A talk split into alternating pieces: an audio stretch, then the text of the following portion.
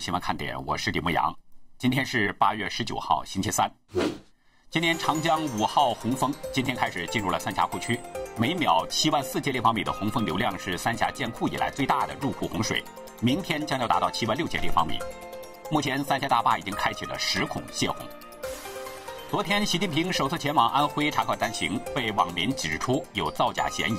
其中一名抱小孩的妇女被网友指认与安徽阜南县治安大队副队长严静长相非常相似。昨天，美日双方在日本海域进行了大规模的联合军事演习，美军四架 B-1B 枪骑兵、两架 B-2 逆速幽灵，还有四架 F-15C，还有一架 F-35 战斗机以及日本 F-15J 战斗机等先后亮相。昨天，纽约警察局成立了第一个亚裔仇恨犯罪任务组，由来自全市的亚裔警官组成，专门调查疫情以来针对亚裔的仇恨犯罪事件。昨晚，非洲国家马里发生政变，总统凯塔被抓几个小时之后宣布辞职并解散政府和议会，但通过暴力夺取政权的中共表示反对以武力改变政权。下面进入今天的话题：火车跑得快，全靠车头带。一个团队、一个组织、一个地区、一个国家牵头的人至关重要。美中两国的对抗，从某种意义上来说，就相当于是两国领导人的角力。一年前还在兄弟相称的川普和习近平，终究因为所处的政体不同而开始了掰腕子。虽然较量的时间不长，但是川普体现出了悠悠相加，而习近平则是烈烈相加。今天，台湾国防部发表声明说。昨天，一艘美国作战舰由北向南航经台湾海峡。声明表示，美国舰艇经过台湾海峡是执行一般航行任务。台军运用联合情报侦测，全程掌握着台海周边的海空域动态，状况正常。但是，中共军方的说法则不同。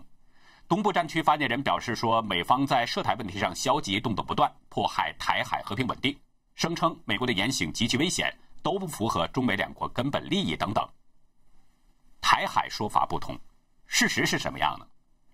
联合新闻报道说，美军伯克级神盾驱逐舰马斯廷号昨天先是出现在马祖东引岛东南方海域，并且首次通过台湾中线以西穿越台湾海峡。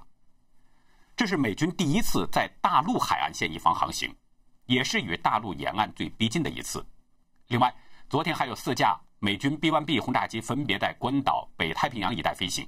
后来路过日本冲绳和东海海域，甚至一度掠过大陆的东海防空识别区。此外呢，还有一个被台湾军方称作假消息的消息：有一架美军 EP-3E 电子侦察机昨天曾经进入北台湾空域穿梭飞行，随后可能降落在松山机场。在美中关系恶化之后，美军针对中国的动作是越来越频繁，显示出对台湾的力挺。前不久，川普内阁成员卫生部长阿扎尔访问台湾。标志着美台高层互访已经打开了大门。随后，五角大楼正式已经确定向台湾出售六十六架 F 十六 B 新型战斗机，全面提升台湾的防御战力。在昨天亚利桑那州的尤马市一次活动当中，记者问到了本该在八月十五号举行，但是却被推迟的美中经贸高层会议的问题。早前路透社引述消息说，是因为中共的北戴河会议还没有结束。不过呢，川普明确给出了推迟的原因。他说：“是我推迟了与中方的对话。你知道为什么吗？我现在不想和中共打交道。鉴于他们对美国和世界所做的一切，我现在不想和中共交谈。”川普告诉 CBS，美中两国已经签署了一个很棒的贸易协议，但是他们在刚签署第一阶段贸易协议之后，立即用中共病毒来打击我们。他直言，中共是瘟疫传遍全球的始作俑者。另外，川普还同时宣布，他正式签署了一项行政命令，批准美国针对香港的情势对中共进行制裁，并且又一次重申，目前没有计划和习近平对话。前天，川普还对福克斯新闻表示，虽然中方正在试图通过购买牛肉、大豆和玉米等产品来弥补美中关系，但是他强调与北京的关系非常严峻。川普的这些话，很明显透露出一个信息，在美中关系方面。华盛顿完全占据着主动。中国有句话：“行家一伸手，便知有没有。”美中贸易战一开打，稍微比较一下两方的这个状况，就知道输赢已经定了。前中央党校教授蔡霞对自由亚洲表示：“这场贸易战，中共是两个劣势相加，美国则是两个优势相加，所以中共必输无疑，美国第一个优势呢，也就是中共的第一个劣势，这是双方的政治制度。美国是三权分立制度，总统的权力受国会的制衡，另外还有媒体监督，这就使得总统在一定程度上不可以任意妄为，个人意志或多或少会受到抑制。不是所有的事情都由总统说了算，也就不容易在重大决策上出现太大的差错。而中共则是专制集权制度，凡事都由一个人说了算。专制集权往往造成信息不畅通，下面的真实情况反映不到上面，而且决策没有民主，是对是错都由领导人一个人决定，下面没人敢说话，说也是顺着上意拍马屁，逢迎吹捧，即使发现有错也不敢提。只能在实际的执行当中发现效果很糟糕，这个时候不得不拐弯的时候，才被倒逼改动。不难看出，美国的重大决策出台要经过层层审核，经过两党两院国会议员的吹毛求疵，从而能够尽早的发现潜在的问题，纠错能力很强。对比僵化的中共集权专制，美国的制度优势相当明显。美国的第二个优势也是中共的第二个劣势，体现在双方领导人身上。川普一生是纵横商场，明白市场经济，也懂得市场规律，累积了大量的实战经验。几十年中，经历过不同的谈判对手，这使川普形成了一种无论面对什么样的对手都无所畏惧，甚至在心理上具有压倒一切的气势。而习近平多数时间是在中国的官场任职，没有市场经济方面的知识，自然也就不懂得市场规律。但是他又很想管经济，把懂经济的李克强基本上。志在了虚位。蔡霞对自由亚洲表示：“仗着权力什么都插手，你想他能管好吗？”说到这儿，我想起网友曾经嘲讽金正恩的一段话，说金正恩是又懂军事，又懂核武研发，又懂母猪生产，真是无所不能啊。蔡霞直言：“习近平的权力任意妄为，没有人能制约，又没有知识，又没有头脑的决策能力，而华盛顿的经验气势。”加上美国的实力，对比存在着知识缺陷、性格缺陷、眼界缺陷的北京，优劣也是相当明显。蔡霞指出，中共劣劣相加，美国是优优相加。你说这仗打下来谁赢？他说，我们当时都意识到，按照习的那一套往下走，绝对是最糟糕的情况。最后国家打中美贸易战，会使中国人民的利益受到很大的损失。同样是黄二代出身的蔡霞还指出一个问题。他认为习似乎与这个时代隔绝了。他说：“恢复高考，七七七八级的这批人受到了高等教育，还有很多出国考察留学的，现在在领导着实际工作。这些人的思想观念是在邓小平时代形成的，价值取舍和对世界大事的认识都比较接近。但习近平是截然不同的，习是整个一个人就跟时代隔绝了一样。”蔡霞越来越失望。因为北京领导人不愿意进行与经济改革相匹配的政治改革，蔡霞的这些说法基本上证实了外界的传闻：红二代之间已经严重分裂了。作为中共自家的梯队接班人，红二代的分裂那就在昭示着中共灭亡的结局。而习与时代隔绝，中共政权又倒行逆施，必将导致整个国家和自由世界渐行渐远。换句话说。中共与美国由于政体和意识形态上的本质差异，分道扬镳就是迟早的事儿。那么问题来了，美中关系坠入到了冰河，而美台关系正日渐升温，美国会不会正式的承认台湾政权呢？美台关系越走越近，网络上出现了美台将要建交，美国可能会双重承认大陆和台湾的说法，也就是一中两府。其实，美方在正式外交上承认北京，但是又通过《台湾关系法》与台湾保持非常强劲友好的非官方关系，这个模式已经运作很久了。对台湾来说呢，自然是希望借助美国争取到更多的国际曝光率，更希望在美台关系上有新的突破。几个月前，台湾立院院长游锡坤在会见美方客人时就曾经直接指出，现在是美国应该和台湾建交的时候。只是呢，这个说法随即引发了讨论和波动，于是这个说法没有再继续下去。台湾淡江大学国际事务与战略研究所所长黄介正表示，现在美中关系和两岸关系都处在相当僵持的局面，台湾方面也不希望制造不必要的问题。不必要的问题，当然就是指中共的反应。昨天，中共央视评论说，美台勾结挑衅必将遭到坚决打击。还扬言武统一旦触发，首战即终战。看央视的这个言辞凶狠程度，似乎只要美台建交，中共就会彻底攻下台湾。知名学者戴亚门也认为，中共说要入侵台湾不是吹牛，虽然不一定会武力入侵，但中共肯定是在准备着。不过，北京之春荣誉主编胡平认为，中共言辞凶狠只是装腔作势，即使美台建交，中共也不可能采取什么强烈的反应，最激烈的态度无非就是与美国断交。胡平说：“第一，中共不可能去打台湾，因为台湾是保持现状，没有做任何改变，所以中共没有理由打。他唯一能做的就是和美国断交。但是断交是双刃剑，你断交自己也会承担很大的损失，这种损失中共能不能承受得起，这是一个大问题。第二呢，也是更重要的一点，从一九九五年以来，中共历届领导人。”在阐述一中原则的时候，都只提反对两个中国、反对一中一台、反对台湾独立，不再提反对一个中国两个政府了。而且，中共国台办二零零零年的白皮书也把反对一个中国两个政府这句话去掉了。中共的这种变化，意味着他早就已经调整了一个中国的原则。如果美国方面承认了中华民国政府，北京方面也不可能做出任何强烈的反应。胡平指出。北京不会正式承认中华民国政府，但是他采取了含糊其辞的说法和做法，在间接的承认。他假借海协会与海基会打交道，签订了二十多个协议，这实际就是在间接承认着中华民国政府的存在。黄杰正教授也指出，北京的官方语言中说的也是国家尚未统一，在这种表述的前提下，美国是可以向一中两府方向考虑的。或许就在美国总统大选之后，这将成为一个讨论的课题。其实，台湾问题是美中角力最明显的一个点。不过呢，还有一个角力点也是相当明显，就是中共的华为。有市场观察人士表示，明年将是华为的生死线。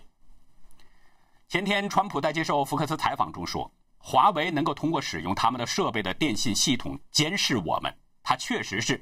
间谍为。同一天，美国商务部对华为实施了进一步的制裁，把之前漏网的三十八家华为子公司也给拉进了黑名单。国务卿蓬佩奥对升级制裁华为表示赞赏，他说：“华为是中国共产党监控国度的分支机构，我们不会容忍中共为破坏我们的公民隐私、企业的知识产权或下一代网络的完整性所做的行为。”美国扩大出口管制，第三方外国公司也不能供货给华为。这个杀手锏使华为面临着无米下锅的局面。有市场观察人士告诉美国之音，美国几乎掐断了华为所有手机芯片的供应来源。如果找不到替代货源，靠之前的这个库存备料，或许还能撑到今年年底，但是否能撑得过明年，很不乐观。国际数据公司研究经理高鸿祥指出。美国在五月的芯片禁令已经阻断了华为在高阶手机芯片上的供应货源，前几大供应商，包括华为自家旗下的海思半导体，从九月中旬起就不能再向华为供货了。高鸿祥表示，美国的第一波禁令之后，华为找到了台湾的联发科，间接提供一般的商业芯片，但是美国现在的这个禁令把这个漏洞给堵上了，让华为都没有后路，也不可以紧急调货。高鸿祥认为呢？美国可能已经成功打垮了华为的两大块事业版图，就是半导体和手机，也靠着干净网络计划，逐渐说服了西方国家和五眼联盟共同围堵华为的五 G 计划。失去了芯片供应，相当于一个人失去了跳动的心脏。那么可想而知，一个人没有心脏还活得了吗？也许华为还有一些储备的货，但坐吃山空之后，一直找不到芯片来源，结果是什么样的呢？很可能华为会慢慢的死去，也许华为现在已经就进入了慢死的状态，这就需要那些类似华为的中共企业注意了。美国的动作看似是在针对着华为，实际并非如此。美国很可能在针对着更多靠着政府补贴进行不公平竞争的中共企业，特别是帮助中共做坏事恶事的企业。分析人士指出，这次的禁令不会是美国出的最后一张牌。下一波的中期制裁名单很可能会陆续浮出台面。都知道华为是中共打人的棍子，现在它已经在渐渐的死去。那如果中共再失去更多的助恶为虐的企业，中共死去还会远吗？昨天，蓬佩奥结束了东欧四国的访问，随后呢，他发了一个推特，说美国人认识到中国人民完全不同于中共，中共正在威胁着美国人的价值观和生活方式。华盛顿的两党都知道我们正在反对什么，就像我看到的那样，潮流已经在整个欧洲和世界扭转，西方正在取胜。昨天，民主党全代会正式提名了拜登，代表民主党要竞选十一月举行的总统大选。与此同时，民主党公布了施政纲领草案，其中表示会对中共的贸易政策采取强硬的立场，并试图指责川普对中共不够强硬。这跟拜登之前的说法是存在着矛盾的。拜登之前说过，说如果他当选呢，他将取消川普政府对中国商品额外加征的关税。从民主党的立场来看，现在已经毫无疑问的说明，采取什么样的对华政策，具体说就是针对中共的政策，已经成了今年美国总统大选的核心外交政策问题之一。这一点，从川普总统对中共发起的贸易战。以及谴责中共隐匿疫情造成全球大流行的问题上，已经就看出了苗头。民主党的施政纲领当中表示，与川普总统不同，民主党将对抗中共和其他国家行为者窃取美国知识产权的图谋，并要求中共和其他的国家停止并终止对美国公司进行网络间谍活动。拜登也批评中共冒犯性的贸易行为和人权记录。他强调了与国际盟友合作对抗中共的必要性。民主党的施政纲领和拜登对中国的批评，可能是中共没想到的。此前，外界多方分析认为，北京是希望把达成协议的时间拖延到美国的大选之后，目的呢是寄望于民主党人上台，因为中共认为民主党人是比较亲共的，如果民主党人上台的话，会改变川普的强硬政策。再回到川普以前的那个绥靖政策，也就是让中共继续占便宜、钻空子、为所欲为。所以中共是签了协议又反悔，反反复复这么如是几次，一直在拖延。但是现在民主党的施政纲领出台了，代表民主党出征的拜登，即使他有心回到奥巴马、克林顿时期的那个亲共政策，民主党大会可能也不会同意。假如拜登上台之后，他真的一意孤行亲共。那很难说，民主党全代会不会对他采取什么措施，所以中共的这个指望注定要落空了。更何况现在花落谁家还没有定论。川普的民调正在与拜登缩小。十六号的 CNN 发布的民调显示，川普的支持度上升到了百分之四十六，与拜登的百分之五十仅仅相差四个百分点。而民调我们知道，它有正负四个百分点的误差范围。前天，法新社报道了一个消息：曾经的疫情发源地，也是瘟疫的重灾区武汉，最近举行了一场据称有三千人参加的水上电音 party。令人恐怖的是，参加者不仅没有遵守社交距离，而且都没有戴口罩。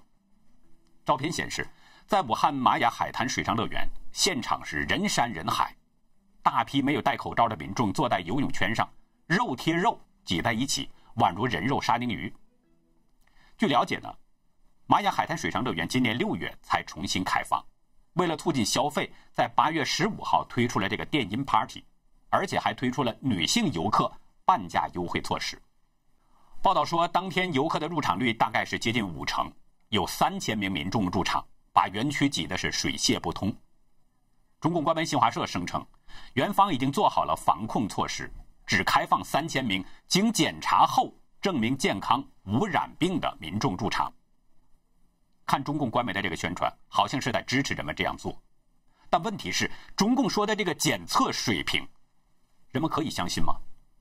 中共的检测试剂盒早前被外国多个国家退货，原因是准确率太低，还不足三成，而且有很多的无症状感染者身上已经携带了病毒，但是在发病之前就根本检测不出来。这么多人裸面挤在一起，近距离肉贴肉搞活动，万一其中有无症状感染者，哪怕其中只有一个，这也是相当危险的事儿。真想不明白，人们怎么就忘了几个月之前的这个惨痛教训了呢？武汉疫情之初的一月十九号，百步亭社区曾经举办过四万个家庭参加的万家宴活动。中国当时隐瞒疫情，许多人当时根本就是不明真相，于是人们就参加了这个活动。结果，疫情在这里是大面积的扩散，很多参加者被传染，后来离世，有的甚至遭遇灭门。伤痛还没有抚平，又组织这样的活动，而且中共还似乎是在烘托，难道中共又要搞一个疫情大爆发吗？刚刚得到一位网友的爆料，说来自武汉卫生系统的可靠消息，所有的卫生系统人员全部取消十月休假，准备抗疫。网友在爆料的同时发出疑问：为什么会预测到十月有病毒爆发？现在没有病毒了吗？准确预测到十月有病毒，那病毒是从哪儿来呢？难道是有人炮制今年年初的病毒爆发吗？中共已经是千夫所指。人人唾弃，在国际上也遭遇到了西方国家的围堵。